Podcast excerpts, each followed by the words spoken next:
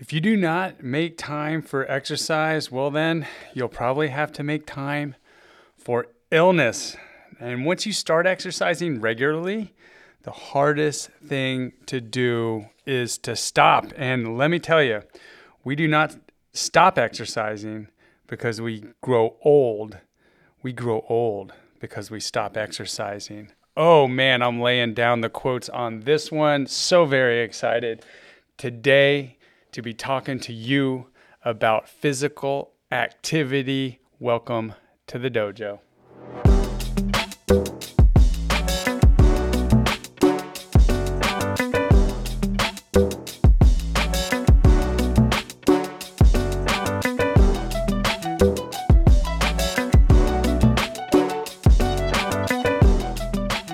Yes, today we are talking about something that is so near and dear to my heart. It's about moving, being physically active. And I want to preface this by saying that I have a lot of experience in the realm of adaptive physical activity that is teaching people with disabilities how they too, we too, can be physically active no matter what kind of disability we have. I have a whole lot of experience with a variety of different types of disabilities. Um, people who have been quadriplegic and trying to get them physically active, all the way to people that have autism and other cognitive disabilities, people that are blind, that are deaf, cerebral palsy, and many more.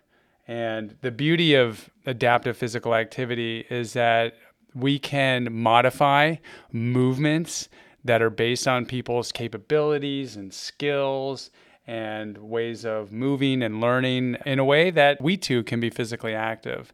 I recognize that as I go on and speak here, not everybody can do everything that I'm talking about, but we can learn to adapt and modify almost any physical activity for just about everybody in some form or another. And so I want to preface the conversation with talking about adaptive physical activity, even for myself.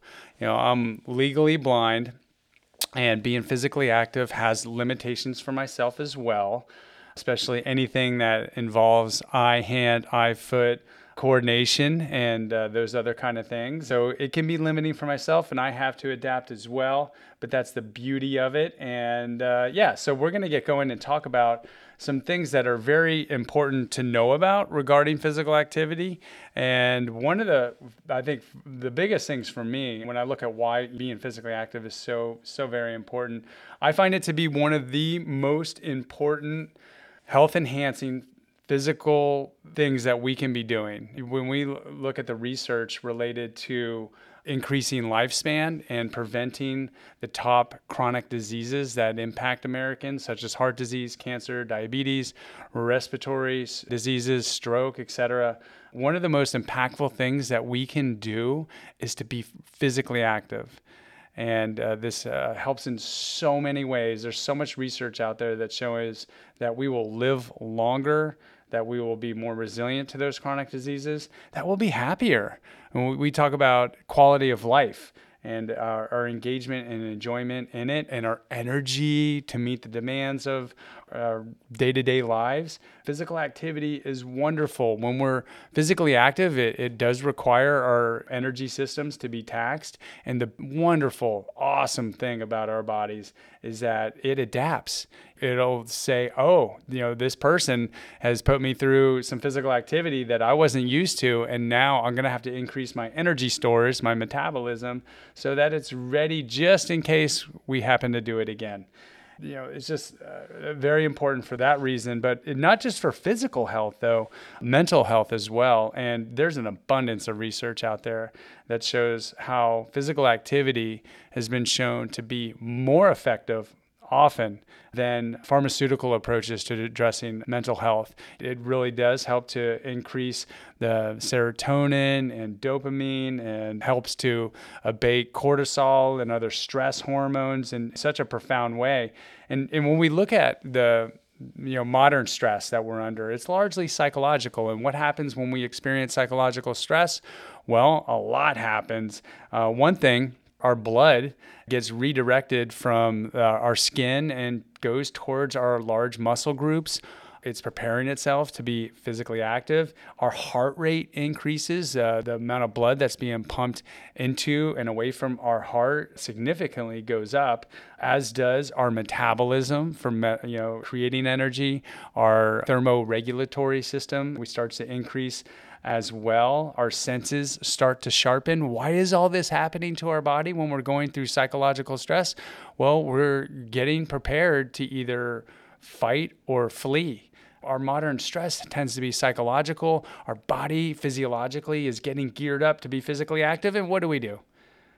We sit we sit on our on our couch, we sit in our car, we're sitting at our desks. We tend to sit. Sitting's the new smoking, right? I think by now everybody's almost heard of that.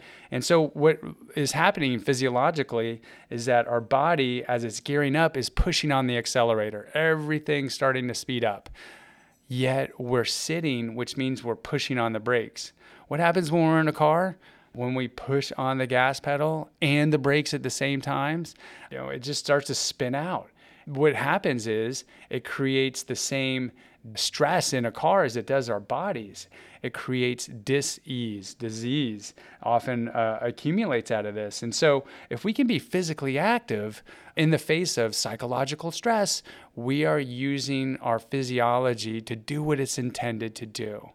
And I find that to be one of the most important reasons to do physical activity is because it's in line with nature.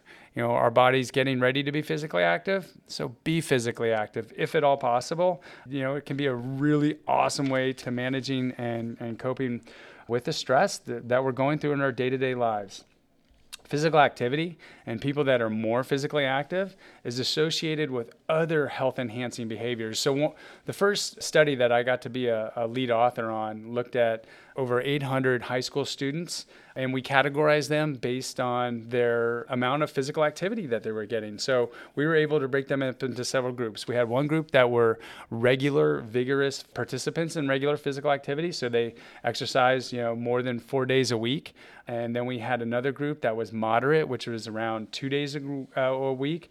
And then we had those that were either completely sedentary or maybe were only physically active one day a week. And what we found was that the, the group that was regularly physically active tended to eat healthier, to get better sleep, to be less likely to use tobacco and other drugs you know so we, we were looking at this and we are like wow the idea was is um, if we could intervene on one health behavior would that then enhance other health behaviors and, and looking at interventions that did that? And we looked at physical activity as being one of those portals those those health behaviors that would enhance other types of health behaviors. And so if we're more physically active we're more likely to get better sleep we could be perhaps looking at healthier foods to eat because uh, we want to make sure that you know we're putting the good gas in, in the car so to speak and uh, be able to do that. And then it can impact other uh, health enhancing behaviors. So that's another reason and why physical activity is super important. I found through my experiences the importance of what's called social and emotional well being is very important as well. And what do I mean by that? Well, I, I got into promoting physical activity in, in a couple different domains. You know, after being an athlete, and certainly from my experience in being an athlete, I found that it, it did improve my social health. I made lifelong friends, friends that I still have to this day through my participation in athletics. Going through athletics with other people brings you really close together. And so I found that the social component of uh, being physically active was very important, but it also allowed me to understand uh, my own emotions and to understand life and the, the challenges. If listen, if a metaphor about life is related to sports, I can understand it.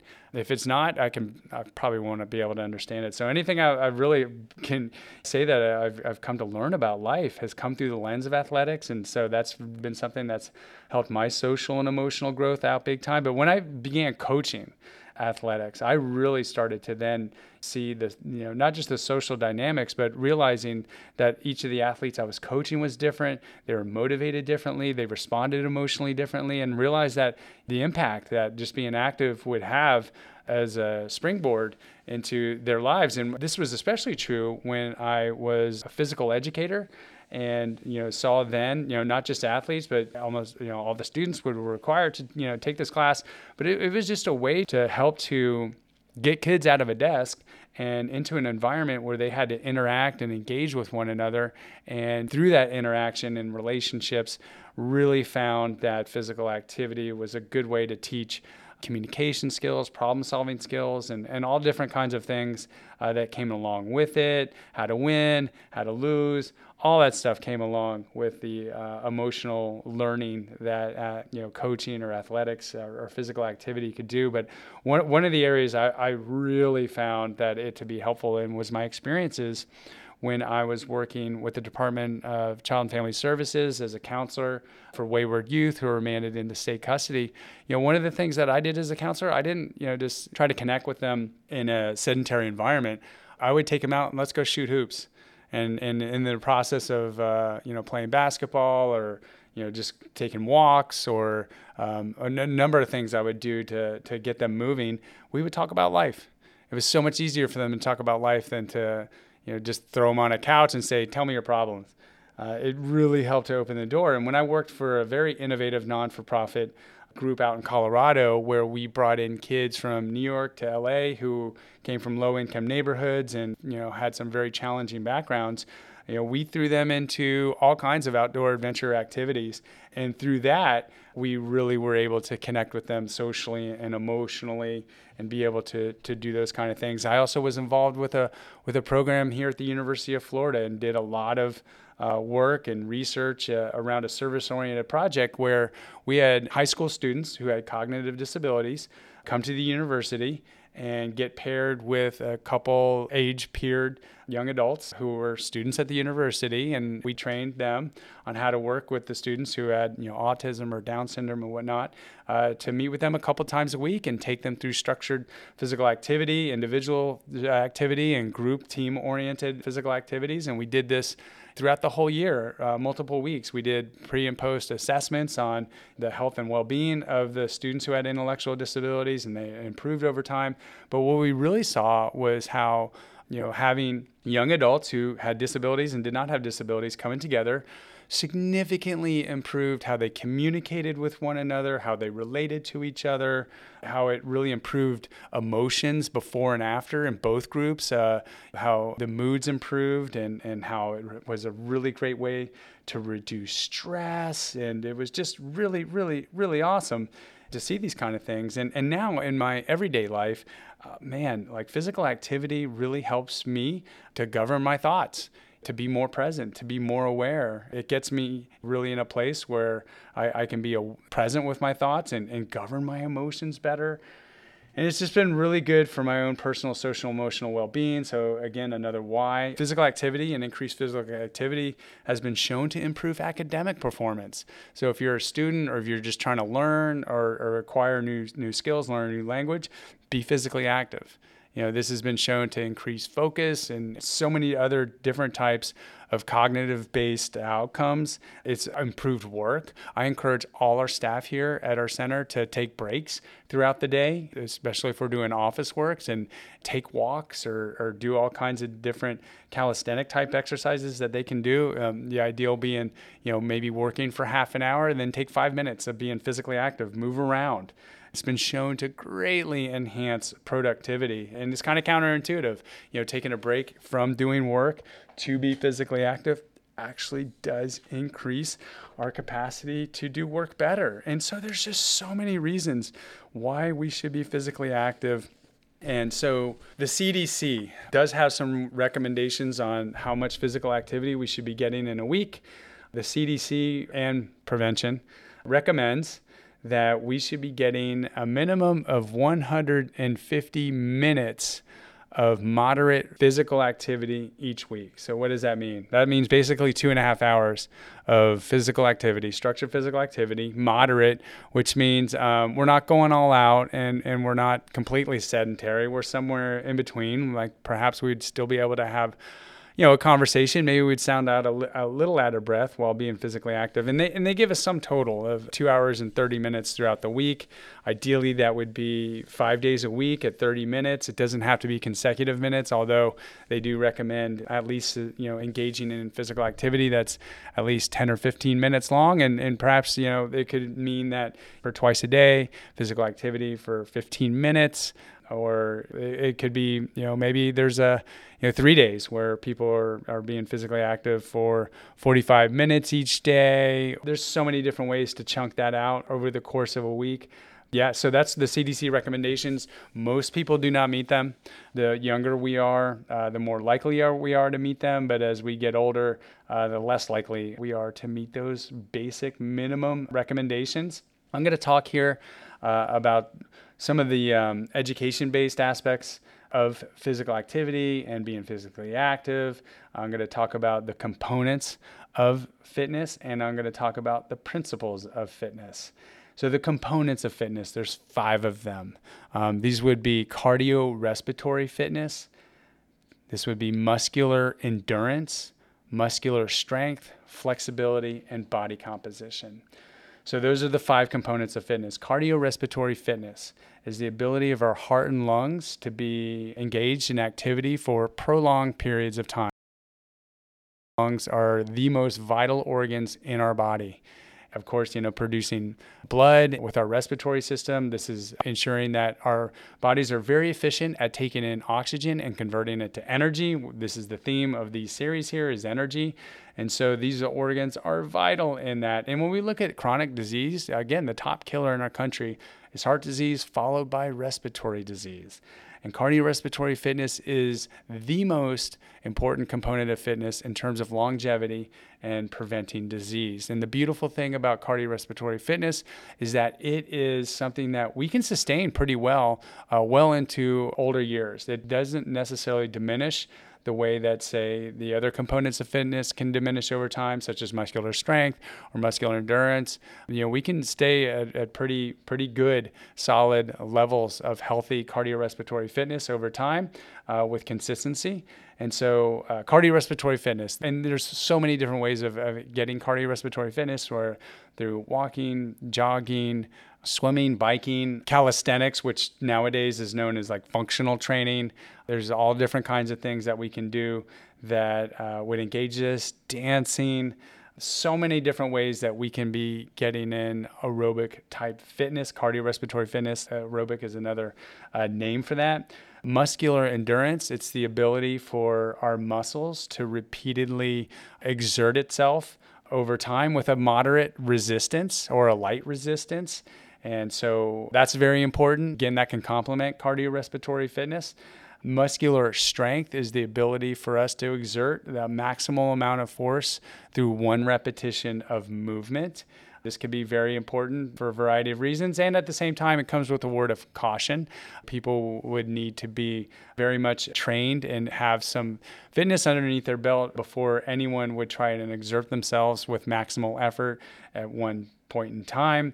So that would need to be under supervision and or a lot of experience before someone would uh, be able to do that because we would not want to exert ourselves with maximal full effort through one repetition or a few repetitions of movement without already being conditioned and, and knowing certain principles that we'll, we'll get to in terms of biomechanics and making sure that you got the right form and doing all those other kind of things. And, you know, this can be something that, you know, in our culture is very appealing to males and some females for sure and it is not necessarily the most important component of fitness related to longevity and, and necessarily for health. And, and often uh, might not be the most realistic in our day-to-day activities. Like you know it can be very realistic that we would need cardiorespiratory fitness uh, to have the energy levels to meet the demands.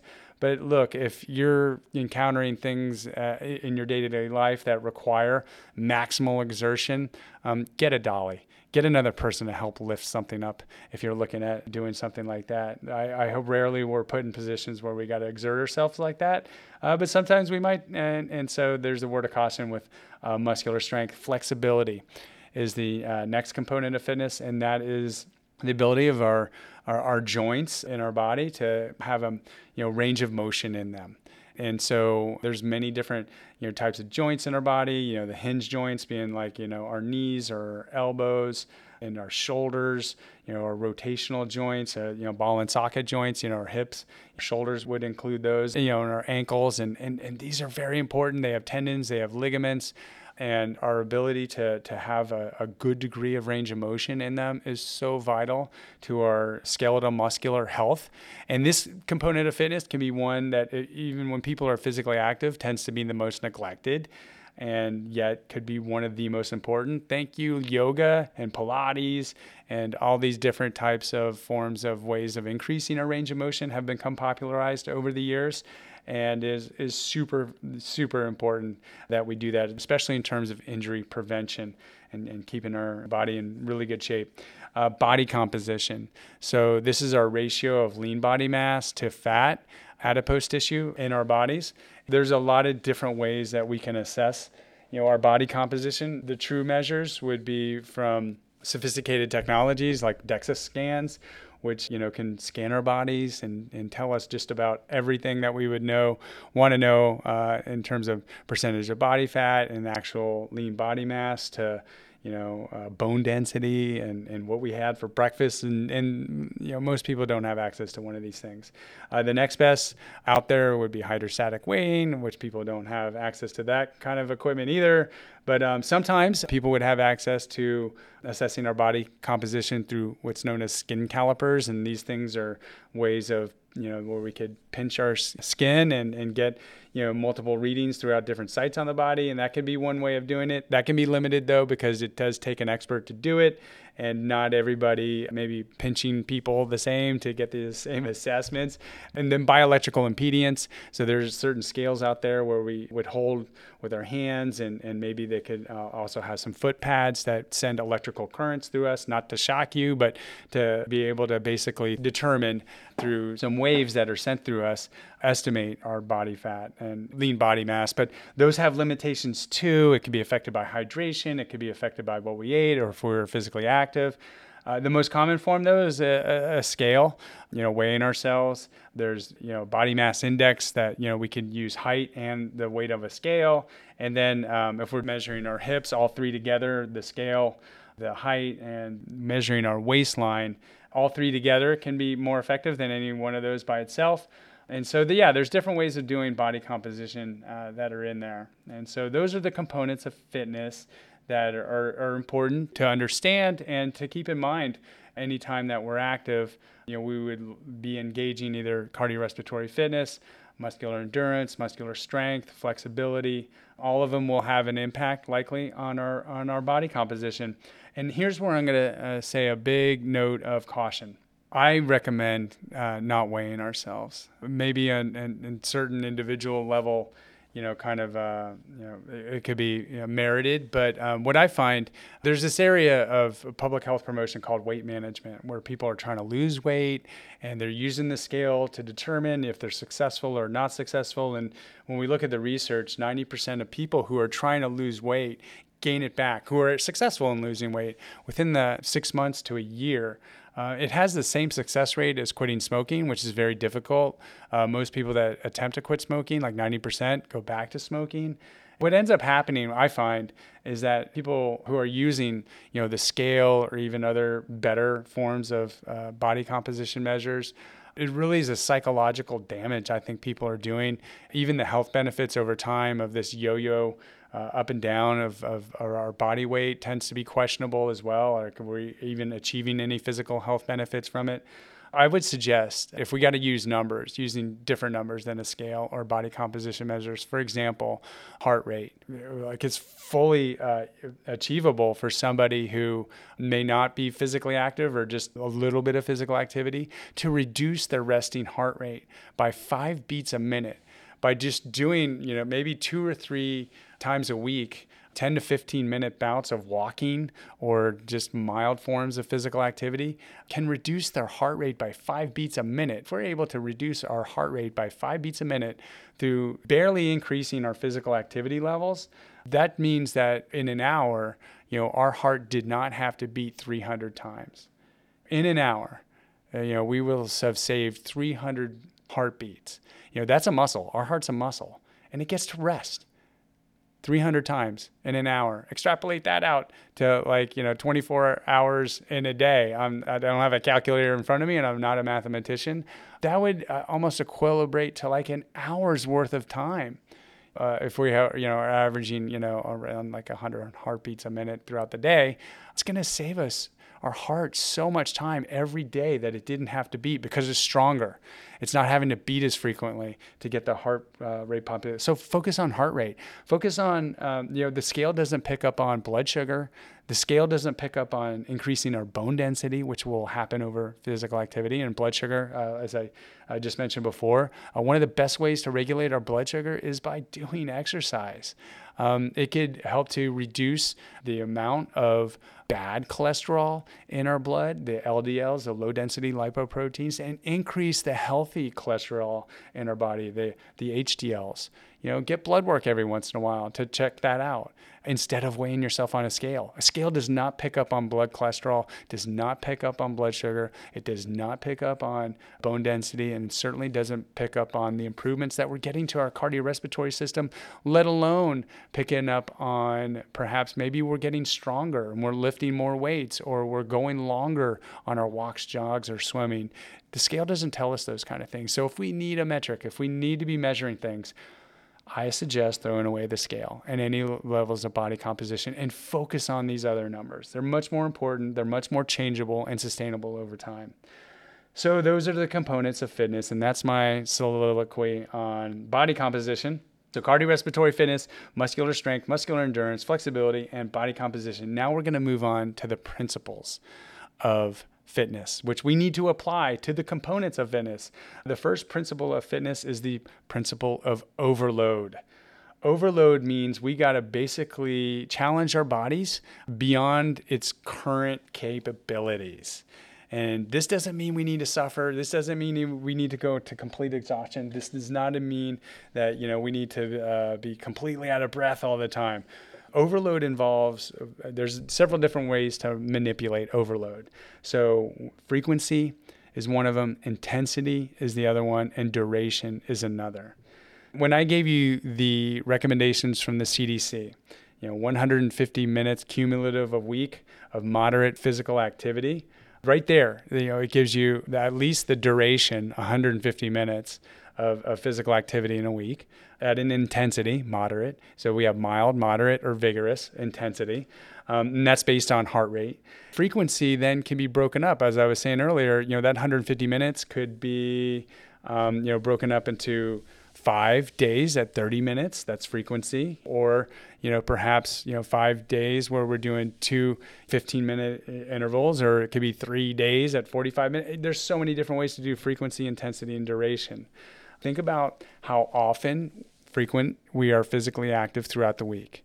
We can overload our system by being more frequent in our activities.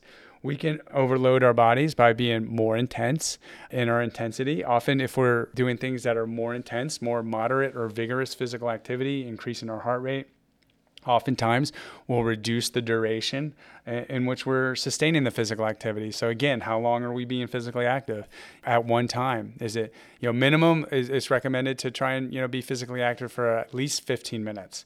This allows our body to metabolically go through different phases that are necessary in order to become more aerobic in nature, uh, which is good for our heart and lungs the duration of physical activity, you know, trying to at least for 10 or 15 minutes being physically active in time. So think about all the different ways that we can manipulate the levels of our physical activity throughout the week through the frequency, how many times a week are we being physically active, or throughout a single day, uh, how long duration are we being physically active, and at what level of intensity. And I, and I want to let you all know here, you know, and the research shows that the most health enhancing benefits that we can have occur at a mild or moderate level of physical activity take that into note. We don't have to completely suffer and be in all kinds of pain. It's shown that you know just mild uh, to moderate walking is golden in so many different ways of improving our health. Now there is a lot of you know health enhancing benefits of high intensity physical activity, but again, this should be for people that are conditioned, know what they're doing,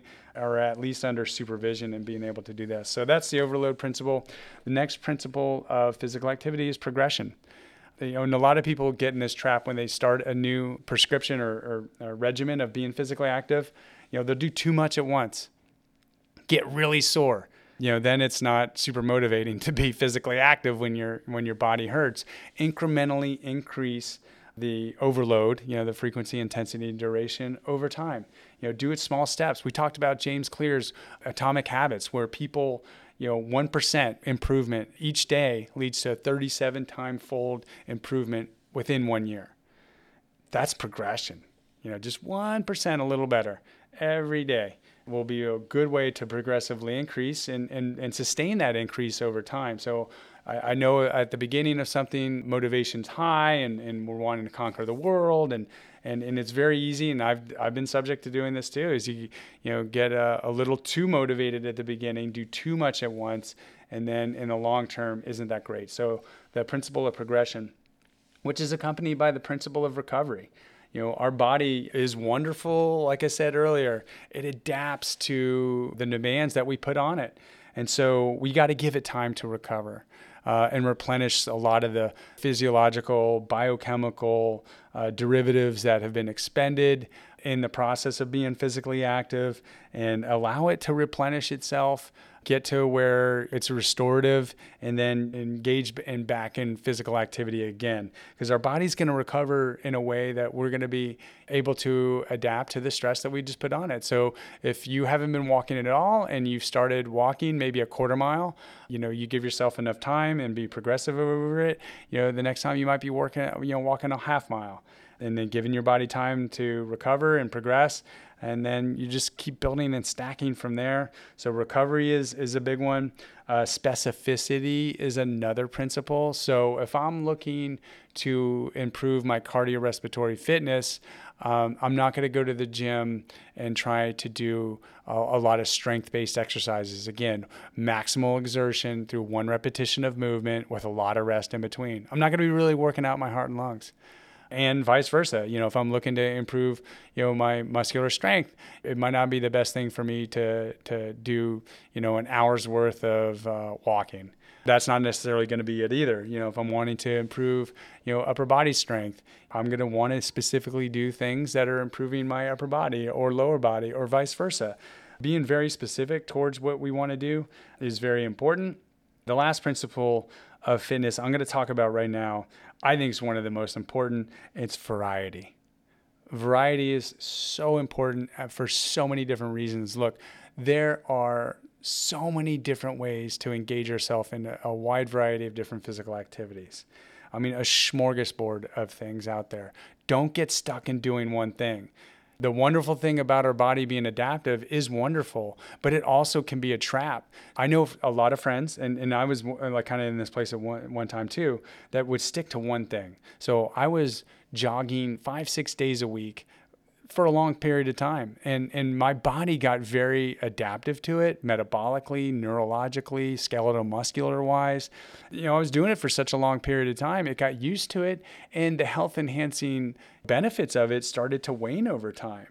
And I didn't have enough variety. I needed to start integrating things that neurologically my body wasn't used to, um, or skeletal muscularly, or cardiorespiratory. So I started swimming or biking um, or doing other forms of, say, muscular strength and conditioning that my body wasn't used to, or flexibility. And, and incorporating this kind of variety is so much better for the body because the body, if it's not used to those exercises, um, will adapt and, and have to go through that process of, you know, neurologically or skeletal muscularly or cardiorespiratory wise having to figure out how to how to adapt to this new form of physical activity that we're doing. And the health enhancing benefits really explode at the beginning of learning something new or doing something that we haven't been accustomed to in a while. So so for the physical health benefits it's very important but also for uh, motivation you know, it can get boring doing the same old, same old all over the time. So incorporating a lot of different things can be really good and motivational and inspirational to changing things up. So those are the principles of fitness, overload, progression, recovery, specificity, and variety. The spice of life, right? So keep it variety. Um, I'm going to end here with uh, just blasting through some some basic, I think, just tips that could be really helpful in terms of being physically active. You know, if you do have a disability learn how all the different ways that you can adapt and modify something to, to meet your own uh, unique capabilities and levels of function. And if you don't know how, turn to those people that are into exercise and sports science and or physical therapists or even orthopeds and, and whatnot can be uh, a place of entry if you're not aware of that or you know there are uh, certain gyms that do have people that are very aware of how to adapt physical activity and they might have personal trainers that are able to do this. So learn how to adapt it and, you know and learning from others is, is, is one of those tips I'm going to say that the form and, and, and how we do our physical activity is very important, and making sure that we're learning that from others is critical. Otherwise, we could really injure ourselves if we're not engaging in a physical activity that is sound mechanically uh, for our bodies. So make sure that you do that. Make sure that you got the right gear for things. You know, we don't have to get all geared up necessarily to, to look good, flashy, and have the best, you know, kind of gear for it. But having, like, for example, if we're going to be walking or running, especially, having the appropriate shoes for the type of feet that we have, for the type of ways that, you know, they call it the gait when our foot hits the ground, is so important to have the right gear, I'm calling it, equipment, shoes, whatever it may be, um, that when we're physically active, that is safe for us to do. Think about the time of day. You know, if you're going to be doing structured physical activity throughout the day, think about what time of day works best for you. For me, I'm a morning person. I, I like to wake up to phys- you know doing physical activity. It gets my you know body awake. It gets my mind awake. It gets me prepared for the day. Some people like to do it during the day. Some people like to do it at the end of the day. What what floats your boat? And carving out the right time of the day is so important. And, if there's a way to integrate physical activity that's maybe not structured physical activity into your day, um, just you know, instead of commuting to work uh, in your car, if you're able to do it in a bike or if you're able to do it with, through walking, what's really interesting is is uh, you know, there's these studies out that look at centurions throughout the world, and there's some pockets throughout the world that they call the blue zones, where um, the longevity of people in certain areas, there tends to be more people that live towards 100 years old than others. One of the things that they found out is, first of all, they don't do structured activity for most of them. They just have physical activity incorporated throughout their lives. And many of these cultures live close to the ground. They don't sit in chairs, they sit on the ground. For those of us that have the physical mobility to be able to do this, I, I invite you to try sit down on the ground and go to a standing position versus sitting in a chair and going to a standing position the chair has such a mechanical advantage. It really gets away from the point of standing from the ground where it's that dead space where it's a lot harder. Those of us that have kids and have had to sit on the ground playing with kids and they go to standing will know this very well that it takes a lot more effort and energy to do that. People, you know, in these areas tend to live closer to the ground and not sitting in chairs that give us all this mechanical advantage. And and do we need to circle the parking lot, you know, for 10 minutes looking for the best parking space, or can we be okay with parking the farthest away that we need to go to increase the steps? Um, you know, if we have the physical mobility to take stairs instead of elevators, do that, incorporate that into it. This is what I mean about integrating more physical activity uh, into our day. There's all different kinds of ways if we really put our heads to it that we can yeah, best do it. I listened to a lecture from a researcher not too long ago uh, who had a very convincing body of uh, research that showed that if we were to be physically active after we eat, uh, we would pretty much eradicate diabetes. His thing was walking. Again, not everybody can walk. Maybe you can roll. Maybe you can do it with a, a wheelchair that is not powered and or whatever. Again, adaptive ways of doing this that we can do it. You know, his thing was is that if people were to walk, you know, mild to moderate walking for 15 minutes every time after we eat we would restore our glycogen and insulin levels in a way that was equilibrated. Instead of just sitting around or laying around after we eat, you know, walk for 15, 10, 15 minutes. Take a walk.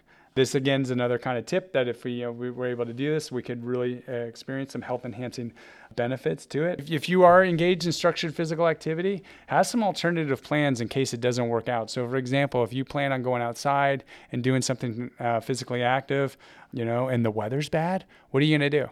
You know, what's the plan? Instead of the weather uh, getting in the way of you being physically active, have an alternative plan. If you're going to go outside and shoot hoops with people and the people don't show up, what are you going to do? So if you're relying on social, you know, supports, if you're relying on equipment, you know, if you don't have certain equipment available uh, to do the physical activity that you're planning on, what other physical activities without equipment, and there's so many, Uh, get educated on what they are. YouTube it. I mean, there's so many different physical activities that we can do without equipment. So I say all this to say to have alternative plans for for things that are maybe out of your control that yeah will get in the way of you being physically active. The the top reasons why people are physically active. Be mindful of what yours are people may be physically active for health enhancing you know benefits people might be uh, physically active for social benefits some people might be for body image there's body image is a real issue uh, that we have here in the united states while more women tend to uh, report higher levels of negative body image or body dissatisfaction the, the prevalence of body image and uh, body dissatisfaction is increasing at a faster rate in men. So the prevalence is increasing faster in men. It impacts men too and is a motivator for people to be physically active. You know, summer's around the corner, want to you know look good in a bathing suit, or I'm going to be in a wedding and want to look good in that. Is a motivator for people, as is stress management and a variety of different other kind of things. Which motivation is the the most impactful in terms of lifelong adherence to physical activity? Because at the end of the day, uh, I hope physical activity is something that we do throughout the lifespan. The number one motivator that is associated with lifelong physical activity is stress management.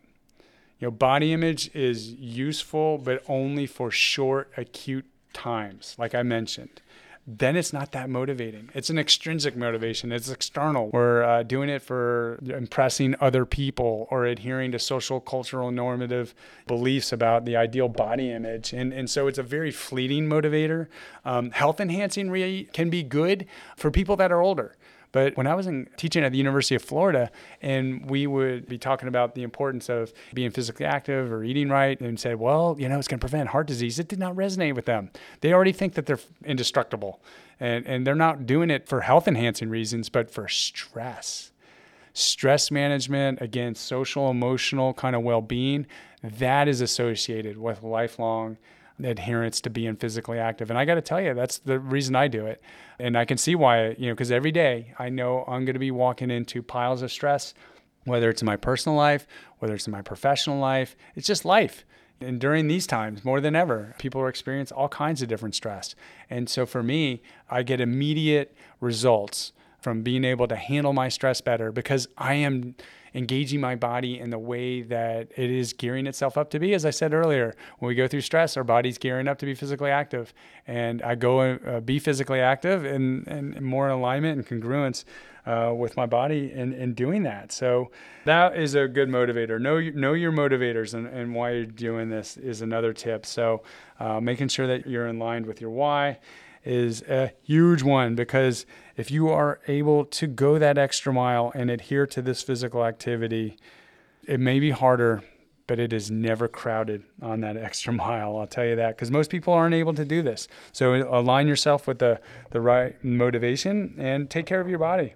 It's the only place that you will ever live, truly live, is in our in our own bodies. So take care of it. And physical activity is the one I believe one of the most important ways that we can do that. On the next couple episodes, we're going to talk about other ways of taking care of our bodies. That the more I learn about them, the less sure I am that physical activity is number one. We're going to talk about nutrition. We're going to talk about stress. You know, take care of this sacred temple that uh, we occupy, that we live in. It's our only home, true home that we'll ever have. And, and let's keep it in order because we want to make sure that you know we have the energy, the vitality, that is needed to live the independent life. A life that, for my hope to you all, is one that we take onward and upward. Thanks for listening to the Independent Life podcast brought to you by the Center for Independent Living of North Central Florida. If you like what you hear, please rate, review, and subscribe. And if you know anyone who might benefit from listening, share this podcast and invite them to subscribe too. For questions, suggestions, or if you have a story you'd like to share, please email us at cilncf.org at gmail.com or call us at 352 378 7474. Thanks for joining us. Until next time, support, advocate, and empower each other to live the independent life.